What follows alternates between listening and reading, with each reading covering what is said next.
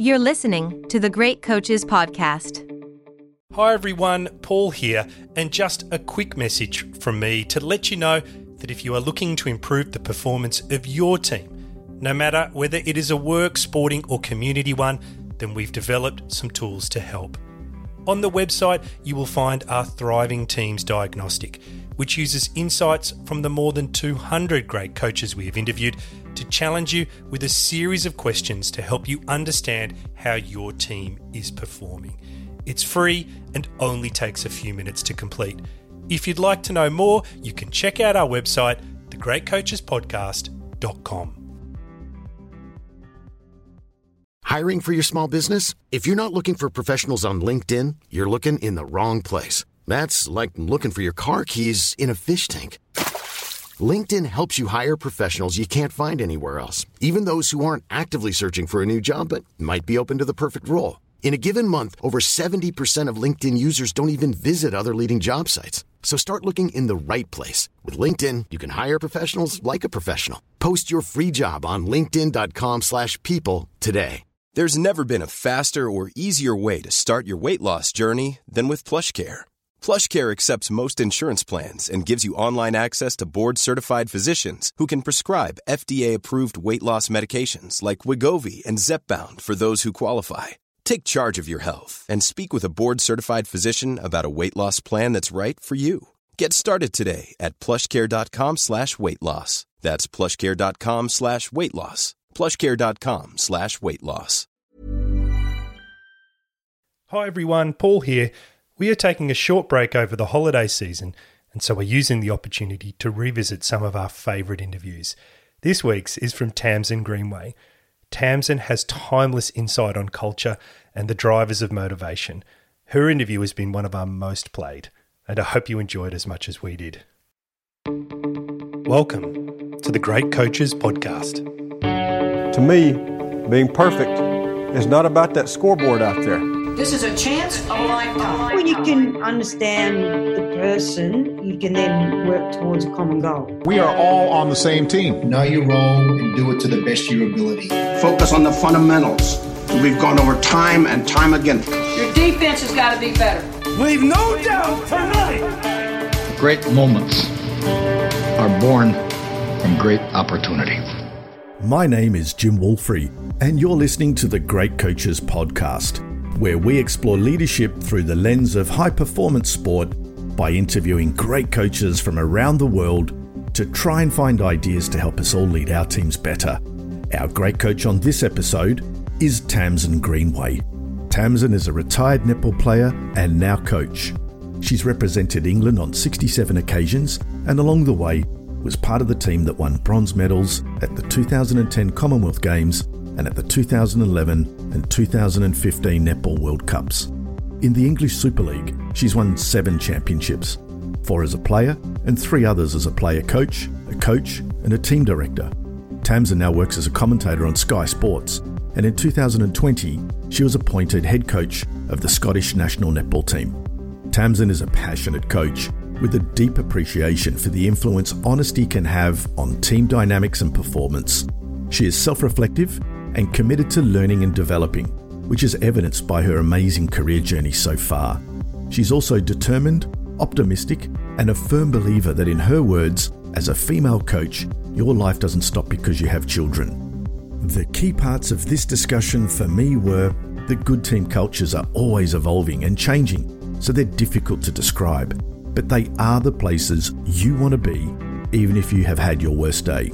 How her experience as a playing coach taught her about the need to separate herself a little from the players to gain perspective, and then use this to help better manage the players and her own emotions.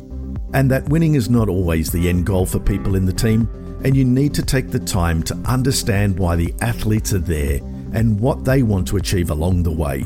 This was a wonderful conversation, and I hope you enjoy it as much as we did. The Great Coaches Podcast. Tamsin Greenway, good afternoon and welcome to the Great Coaches Podcast. Thank you for having me. We're very excited to talk a little bit of netball. I have two daughters and they are playing amongst themselves here in Prague because there's no league, but they do enjoy listening to the stories that the coaches have to tell. So thank you for joining us. Could I start with a really simple one? Could you tell us where you are in the world and what you've been up to today? Yeah, so I am in, I'm in England, I'm in Sussex, currently in what is our third lockdown now in the U K in the last twelve months, which is just insane. So my days are slightly different at the moment. I, I did actually fly in from Scotland yesterday. I've, I've still been managing to work internationally just because sport has still got the exemption and, and we're, we're operating in bubbles. So I'm very lucky like that. But I've been tapping away at my computer, analysing, looking after the kids, that kind of thing. But yeah, a very random time for us all in, in England, probably over the last twelve months. Well, we're thankful for you to pull yourself away from your computer screen so you can spend more time on a computer screen talking to us. Tamsin, I would like to start by just winding the clock back a little bit, actually, because when I was researching and reading through your resume, you've had access to some great coaches. There's Jan Crabtree, there's Jess Thirlby, and of course, Lynn Gunson. From this experience, what is it you think that the great coaches do differently? I think stand out from that was Lynn Gunson, and she, we used to call her the Netball Oracle. And it's so weird how uh, I chose to go to Bath University when I was eighteen purely for the netball program. Didn't know much about Lynn. I'd met her once or twice. Scariest lady I'd ever met at the time. But it's amazing to think how our relationship, I ended up staying eight years in Bath and training with her the whole time, and how our relationship evolved and changed, and we became really good friends. But we called her the Netball Oracle because she just thought about the sport so differently. She single-handedly changed the game of netball over here in, in England. If you look at some of the players that England ended up producing, your Geva Mentors, your your Pam Cookies, you go on to the, the newbies that, that are still in there, your Serena Guthrie's, they've all had impact and influence from, from Lynn. And she brought about this honesty that I don't think we'd ever had in the country before. And it wasn't honesty in that you weren't good enough. It was you weren't good enough, but this is how you're going to get better. And she introduced a culture that we we'd never been through before, and it was tough. I mean, we used to laugh because we laugh about it now, but she used to do a weekly meeting with the players that were at Bath at the time, and you'd be going and going, I'm not going to cry, I'm not going to cry. I've done everything I need to do this week. I am on top of my game. I'm literally going to nail this meeting. And then you go in and she'd go, oh, I heard uh, your next door neighbour's cat's died, and you just burst into tears. You know, she had this way about her that she could just pick at your emotions and want you to be a better person and a better player. But she also told you how to be. And it was straight talking a lot of the time, and it wasn't easy, but she changed that whole aspect for us. And she made me see the game in a way that I'd never seen it before. I actually say sometimes she ruined the game for me, because it was almost like I never met anybody else that thought like her that I worked with again for such a long time. And so she was, she was pretty special. Well, talking about pretty special and uh, having straight talk, when you were ten, I've read here that you went up to your mum and you said, I know what I'm going to be, mum. I'm going to be a netball player for England. Of course you did. You went on to represent them sixty-seven times. So I imagine when it comes to self-belief, straight talk, honesty, it's a large part of who you are. But for many athletes, it's not. And I wanted to ask you, have you found any ways that are better than others for helping people deal with self-doubt? I, it was funny when I was thinking about this. I I guess I do have a lot of self-belief. I hadn't really put myself in that bracket, but I think whether it's self-belief, self-determination, or just an idea of what and who I want to be, I've kind of always gone along that path, and I'm quite happy to talk about it. So that kind of stuff comes easy to me. That doesn't mean I've never doubted when I've gone out to court or we've played a game. Of course I have. And, and it's something you recognise all the time with athletes. One of the things I've learned, especially through through my coaching, is how everybody operates slightly differently. So just because certain things have worked for me, you can't just tell people to be, you know, confident. It's okay to be like this. It's all right to do that, and just expect them to do it. I remember being at Wasps, and I'd, I'd brought in um, a player called Nat Haythornthwaite, who I'd wanted to work with for ages, and I'd had to beg her to come to me. And um, we talked about not only her performing at Wasps, but getting into that England squad and being the starting player. And I was like, you, you are the best wing attack England have got. Like, you're going to be this person. And she's such a sort of shy, lovely inner character.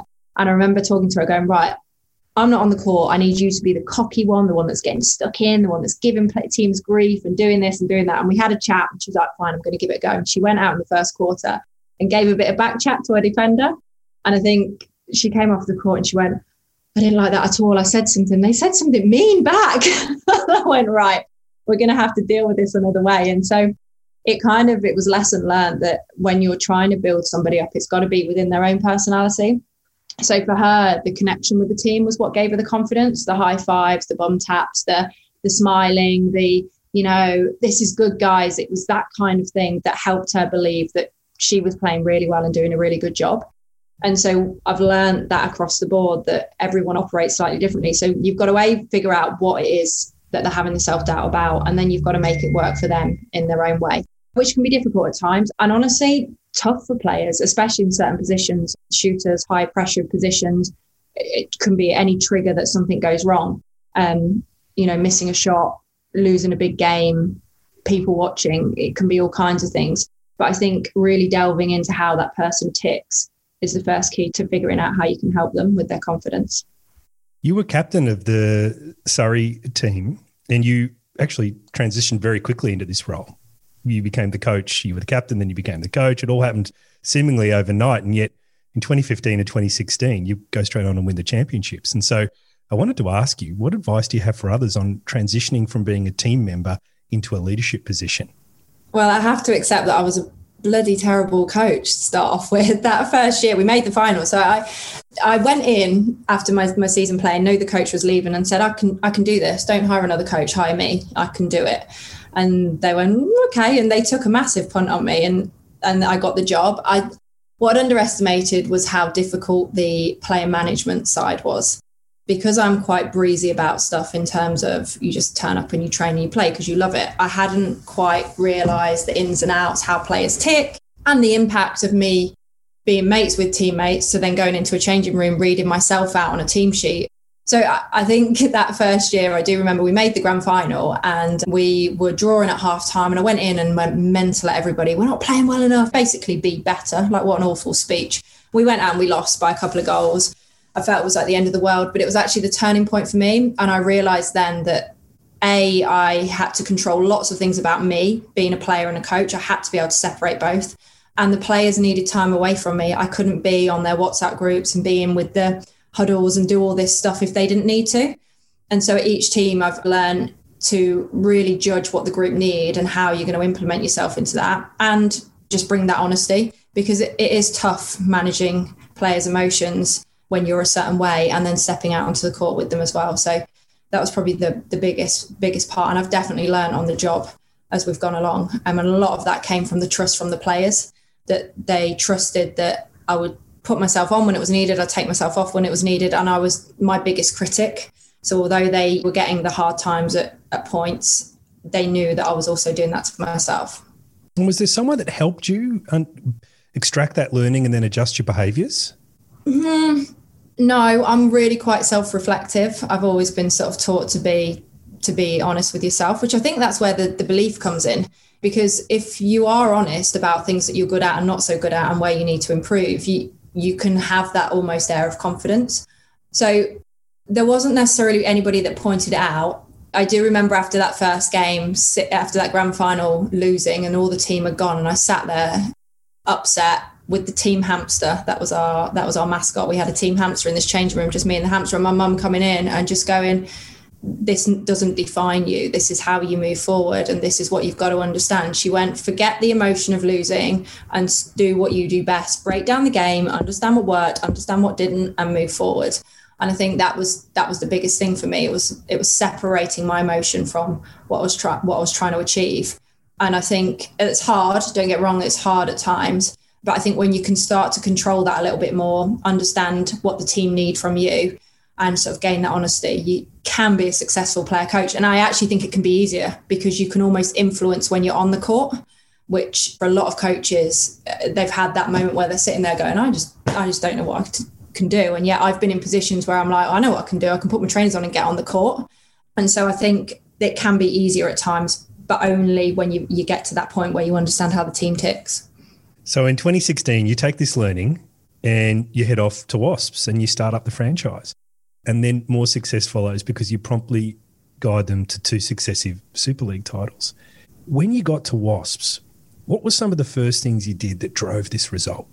So the first thing I did was I wrote a, a dream list, which I've never been able to do before. I think it's really funny because when you go on a journey and when you get success, people pick up at the successful point. They don't pick up at the journey that happened before. And I think what people forget is, you know, I took over at, at Storm in two thousand twelve. I made three grand finals, lost all of them before we won. And at that point, there were players there that I'd asked to come and play for me that, that wouldn't. I was an unknown coach. They knew me as a player. They didn't quite want to leave. They didn't know what it, they were getting themselves into. It took time for me to to gain that sort of respect as a coach, which is definitely what you need. And it's hard for any young coach starting out going, yeah, yeah, come and play for me, you know. So I guess when I got to Wasps for the first time ever, I could write a dream list of who I wanted. And several of those players were from Surrey Storm. And the conversations I had when I was leaving Surrey Storm, I've been really honest with them. They t- were told way before the end of the season, and some of the key players were told as well, because it's a massive life decision for netballers. It's not just about, you're not getting paid thousands and thousands of pounds. So who you play for and the coach you play for is really important. So I'd had big conversations. And when I got to Wasps, I was like, this is who I want. There was the key players from Storm that I played with and coached for years. And then there were little snippets and pockets of people. I wanted a George Fisher. I wanted Nat Haythornthwaite. I wanted Sam May. And I pretty much got everybody on my list. And that was the first thing. The second thing was to get everybody to buy in. So, you know, Wasps were big on rugby. They'd got this netball thing. We wanted it not just to be for show. And the relationship I struck up with the C E O, David Armstrong, was just invaluable because he genuinely bought into the sport and bought into the game. And without him, I just, I just couldn't have done it. And I mean, we were going round looking at the density of sprung court floors. They're going to me, what, what does a sprung floor need to look like? I was like, I don't know. Let's Google it. Like, how the hell? They brought me in to do everything. So we quickly brought together this team of people. I brought on Mel Mansfield, my assistant coach that I'd worked with years before, because I wanted someone that I just loved and trusted. And she jumped at it. And yeah, and it kind of became us against the world. And I think that's how it felt right from the beginning. People were excited because it was something brand new. We were getting all the media people involved. And so we built up this little team of people on and off the court that just suddenly had this passion for netball. And it kind of just spiraled. I mean, it nearly killed me. It was the hardest year of my life. I had loads of stuff going on off the court in terms of family stuff, and it was draining, but it was well worth it at the end. Two championships, very, very difficult to get in anyone's career, particularly back to back. In reading about you, in just about every interview, the word culture comes up, and you talk about it as being central to what you bring as a coach, but it doesn't necessarily break apart what the some people use the word trademarks or the values or the elements of what a high-performing culture is for you. So I'd like to ask you if you could unpack it for us a little bit and tell us what's really central to it for you. I remember getting asked this question in a, in a very high-profile interview for a job that I went for. And, um, and when I gave the answer, it was just sort of, well, but explain, like, what is it? And I think anybody that's been in a good culture can't write down what a good culture is, because you shouldn't be able to, because it's constantly evolving, it's constantly changing. But you know at the time it's something special. You want to be there, you want to buy in. Even when you've had the worst day of the world, that's the place you want to be, with the people you want to be, giving up the time, especially in netball. And so I always base the culture for me starts around it being honest and truthful. And not in a lame way, but just the point where you can A, be yourself, and B, people get to a point where they trust the truths that you're talking about, to the point where you can almost blag it as well. I remember hearing an interview about Jose Mourinho once where they were going, you'd walk into the change room at half time and you'd be lo- losing three nil, and it'd be like, well, this is the plan. Like, this is what I wanted it to be. We're losing three nil because in the in the second half, we're going to win four three. Like, that's what we wanted to do today. And people, players would genuinely buy in. And I think if you can get to a culture where um, you are honest enough that everybody kind of gets where you're trying to go, even though they don't necessarily know how, it works, it clicks. But you've got to have the right mix of people. And it takes time to get that trust from people as well. It's a great answer. And I, I love the idea of the description being, it's where you want to be when you're having the worst day ever. It's it's. I haven't heard anybody say that, but it's so true. I'd like to continue on this theme of culture, though, because I've got this quote from you, and I'd, I'd like to read it to you if I can. And you say, a winning team has the best team environment and different mixes of personalities, and people can really disrupt that quite quickly. So I wanted to follow that up and say, you know, when it comes to managing these disruptive influences within a team, have you found any methods that are more effective or better than others? It's a very dangerous game when you get someone disrupting your culture, because it can quickly escalate and take over. And especially when you're having periods of, of low points, which there always are through a season. No one just goes from here to here and here. Even if the results are happening, there's always stuff that's happening behind the scenes, whether it be injury or selections or what, whatever it is. I think in the early days, I tried to please everybody. So I tried to take things on board and try and change it and adapt it for certain people. I learned very quickly that there's always people you can't please and are not going to work in the environments in the way that you want. And the luxury I've had as I've, I've gone along in my career is that you can start to wind that out. You can push to the side and, and carry on with the group that you need to moving forward. And I, and I think that's really genuine. Yeah, not everybody would like the style or the way that I play or work or or act. And that's absolutely fine. Any successful thing in business, in music, in sport, in whatever you're looking at, it because a group of people come together that either challenge each other or are on the same page or are going in the right direction. So I don't think you can be, you should be afraid of if people don't don't fit into that kind of culture environment to go, well, this is just not working. This is not how it's going to be. And I think I've definitely learned to do that rather than please everybody as we've gone along. And sport is quite a ruthless environment as well. And so I think at the end of it, when you have disruption like that, being honest and upfront and actually having those conversations is far better than trying to just change things and tweak things for that individual. As the season progresses, I think it's kind of natural. Two or three years go by in a team, there's a, a natural turnover of players. And I don't hang on to anybody in a team or beg anybody to stay that I think is becoming disruptive, because actually I think when it's got to that point, it can either filter through the team or you can have that respectful conversation where it's going, it's not working for me, it's not working for you. Let's go on and do bigger and better things on our own. And so that's kind of probably the way I deal with it more now. And when you have to deal with it up front, I'm very direct, honest, and this is kind of the way it's going to be. Because whenever you're in a team, there has to be a bigger picture. It can't just be about one individual. Even if it's the best star player, it can't ever just be about that. And that doesn't mean I'm not understanding for real issues and real things. But I think once someone stops believing in where you're trying to go and what you're trying to do, you have to be able to move on from that. Here's a cool fact. A crocodile can't stick out its tongue. Another cool fact, you can get short-term health insurance for a month or just under a year in some states.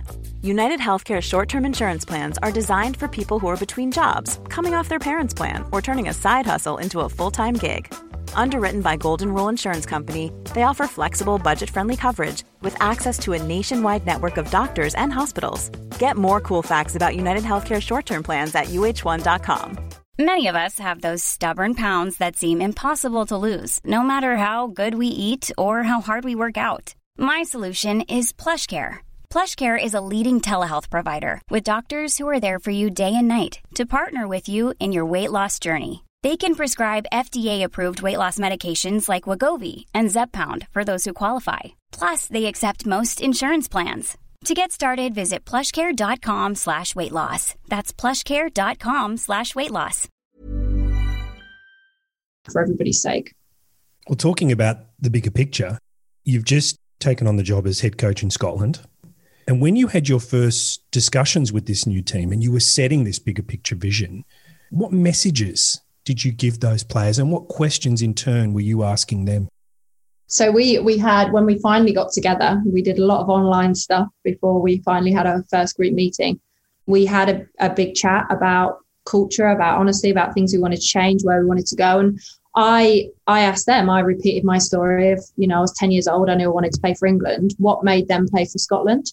And it was quite interesting because it was there were some very different stories. There were a couple of players in there that desperately wanted to always play international netball. And there was a few players in there that just played because they were good. So I figured we'd spin it and go, okay, so after our legacy, after ten years, when a lot of you guys are walking out of the door here in, in, in Scotland, what do we want the next group of players to be sat here talking about? Like, what legacy do you want to have left them? What does this look like for you?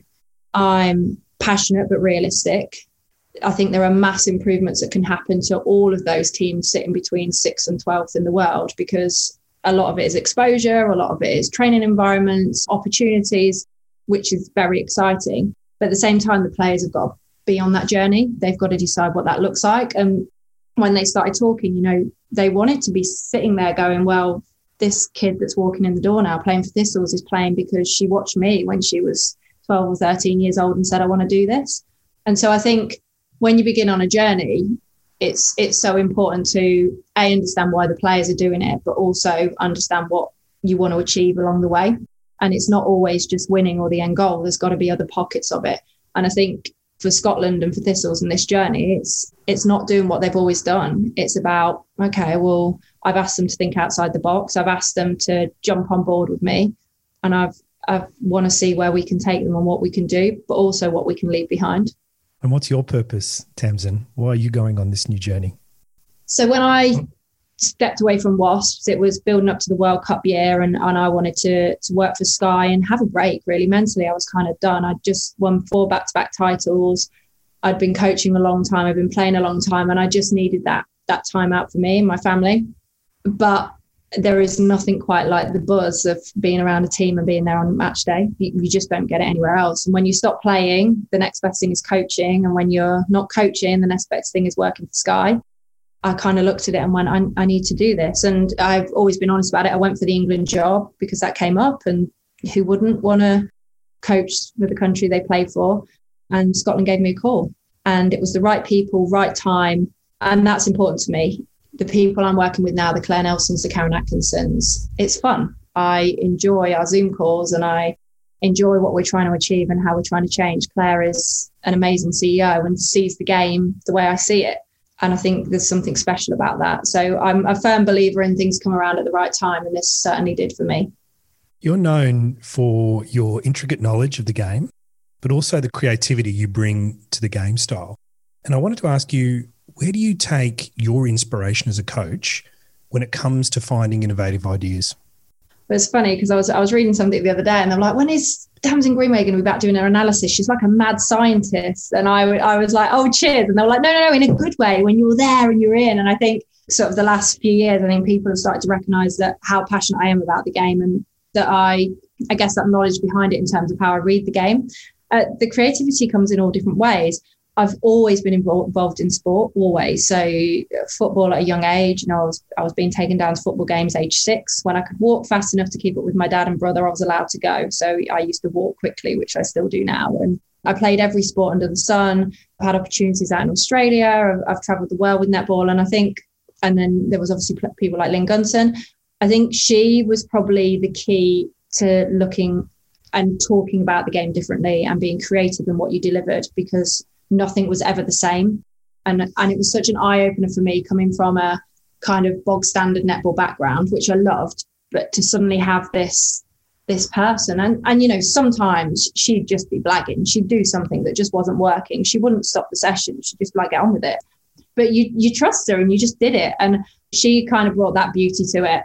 What I look around at now is is just other coaches and other cultures and other teams. So I love I love looking at when uh, a football team is doing really badly and they sack their coach and they bring in a new coach, and you go, wow, how did how's the same group of people playing so differently under somebody? And I, I'm a Leicester supporter, so watching that team in two thousand sixteen um, win the Premiership and, and change football, incredible. And and I actually think it, it highlighted so many other things. It highlighted that you don't need the best players, you need the best mix of players, you need You needed the Danny Drinkwater to the Jamie Vardy. You you you needed Kante, you needed Mahrez. And actually individually in other teams, they're good, but together they're great. And some of that is just fluke. And especially in football, it's pure fluke. I don't think people do it enough. I don't think they build their teams around what style they want to look for. And so I'm constantly looking for for elements like that, because it isn't just about who is the greatest. It's about how you get good people to become the greatest. And that is about the mix and how you bring it all together. Tamsin, you have such a passion for netball, and you're right, you are a bit of a mad scientist when you're doing analysis. But I have another great quote from you, and I'd like to read it to you actually before I pose the question. And you say, netball is who I am. It's what I do and love. I have the full support of my family when it comes to taking on this role. And I think it's incredibly important to show that you can do both. You can have a family and also a career with aspirations and goals too. You don't have to choose. This was such a great quote, really, really resonated with me. And I wanted to ask you, what advice do you have for other people, whether they're in a work team or a sporting team or whatever it is, on finding more balance in their life? Without getting all, all female on it, I think one of the biggest things women have to deal with is the kids thing to the career thing. And in sport, it is just blown up because unlike a male sporting athlete, you can't just, you can carry on playing while your wife is pregnant and that's all fine. For a female athlete, you have to stop at some point. There'll be a break in your career that has to stop. And I think what that triggered that response was from when my name was getting thrown around for the England job. And a lot of people were going, oh, well, she can't, she's pregnant, she's pregnant. And I'm, I'm thinking, hang on a minute, my life doesn't stop because I have kids. I still have my own dreams and aspirations. And actually, I want to show my seven-year-old that you can do both.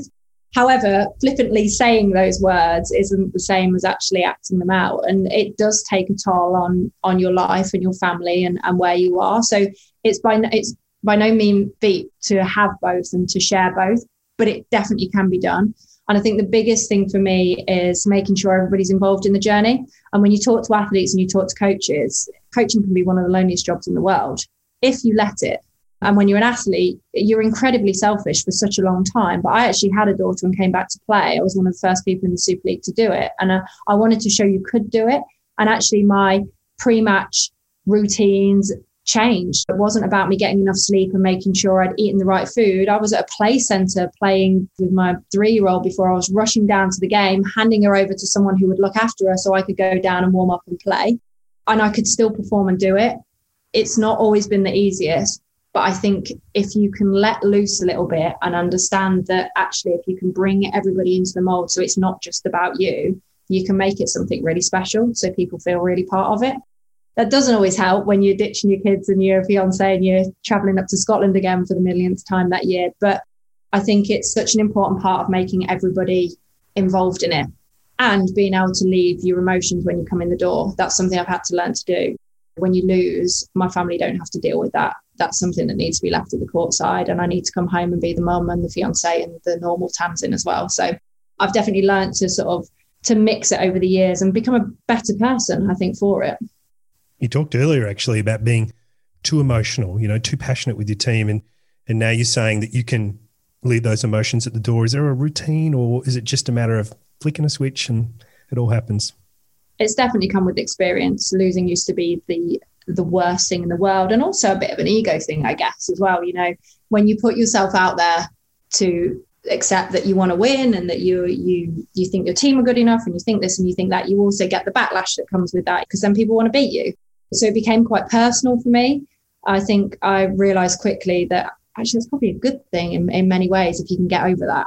And so I've learned to definitely enjoy the wins a lot more, which is again something I didn't do. It was like on to the next thing, on to the next thing, and to suck up the losses. And it's tough sometimes, but I think it, it can only come really with experience, with understanding. And I, and I think, without sounding so lame on it, kids bring that different dimension. My two-year-old didn't give a flying whatever when she first saw me lose a final. You know what she wanted to do? Play with the confetti that had been shot over the other team. That's what she wanted to do. And so I had to accept that. And also becoming a player coach made me control those emotions a lot more because, you know, when I've got my team upset or gutted about something, they don't need to see me do that as well. They need me to be the one that goes, it's cool, because you know what, we're going to work harder, we're going to analyse, we're going to do it, and next year we're going to come back and win. And I think that's what happened at Storm. We lost so many that by the time we won, it felt like it was meant to be. It kind of made it even more special. And I think that's where my emotions have definitely harnessed. It, again, not always easy. And sometimes I have to take some time out a little bit before I come back. But when I'm back, I'm back to me. Tamsin, you're still a very young coach. You've got many, many years ahead of you, but you've also already had so much success in multiple teams. We talked about legacy earlier, and I'd like to ask you, what's the legacy you think you've left so far as a coach? I think for the people that have kind of followed and been on the journey, it's been more about the fact that you can do it. I wasn't a coach. I kind of told everybody I could be a coach, and I've never followed the pathways. You know, I've never been that person that's done it by the book or been expected to do it. I've always been a bit Marmite as a player and a coach. You either love or hate the way that I do things. And I think, um, you know, I carved out my career as a player, I carved out my career as a coach, and then I carved out my career in Sky. And I think for those that have understood it and got it and seen where it's gone, I think it's almost that little bit of hope that you you can do these things, you can achieve it, and you can have some fun along the way doing it as well. And I think the legacy from the players, I guess, would would hopefully, I'd hope they'd say the, the creativity, the difference in that every session has mattered, and giving up our time, like I said, it's the place you want to be even on the bad days. And I think we've created some really special environments on the way, and I've made lifelong friends to it. So I'd, I'd hope, I'd hope that the majority of the players that I've worked with, that would be, that would be where they see it. Tamsin, thank you so much for your time today. It's been great chatting to you. I wish you all the best with Team Scotland, unless you're playing against Australia. Thank you. The Great Coaches Podcast. Hi everyone, you have been listening to our discussion with Tamsin Greenway. I especially liked Tamsin's view that as a female coach, your life doesn't stop because you have children. And I talked about this with my own daughters around the dinner table after the interview. The other key highlights for me were helping an athlete build self-confidence requires you to first understand what is causing their self-doubt and then working with them on a method to improve it that is tailored to their own specific needs. And the importance of self-reflection, to be honest with yourself about the things you are good and not so good at. And lastly, how great coaches develop a culture where honest communication is a central behaviour. In our next episode, we will be speaking to American football coach Bill Curry. You're talking about linebackers, you're talking about tough guys that grew up in Los Angeles or Chicago or whatever, and you bring them in, and then you've got some more that are from the mountains, and they've never been around uh, a team that had more than fourteen guys on it. You're bringing this amazing melting pot together, and it's an almost perfect picture of the United States of America. And one of the great privileges in life is to teach these guys how to love each other when they've been taught by our sick society to hate each other's guts. And just before we go, coaches are not usually the type of people who seek the spotlight. And so if you can put us in contact with a great coach that you know has a unique story to share, then we would love to hear from you. You can contact us using the details in the show notes.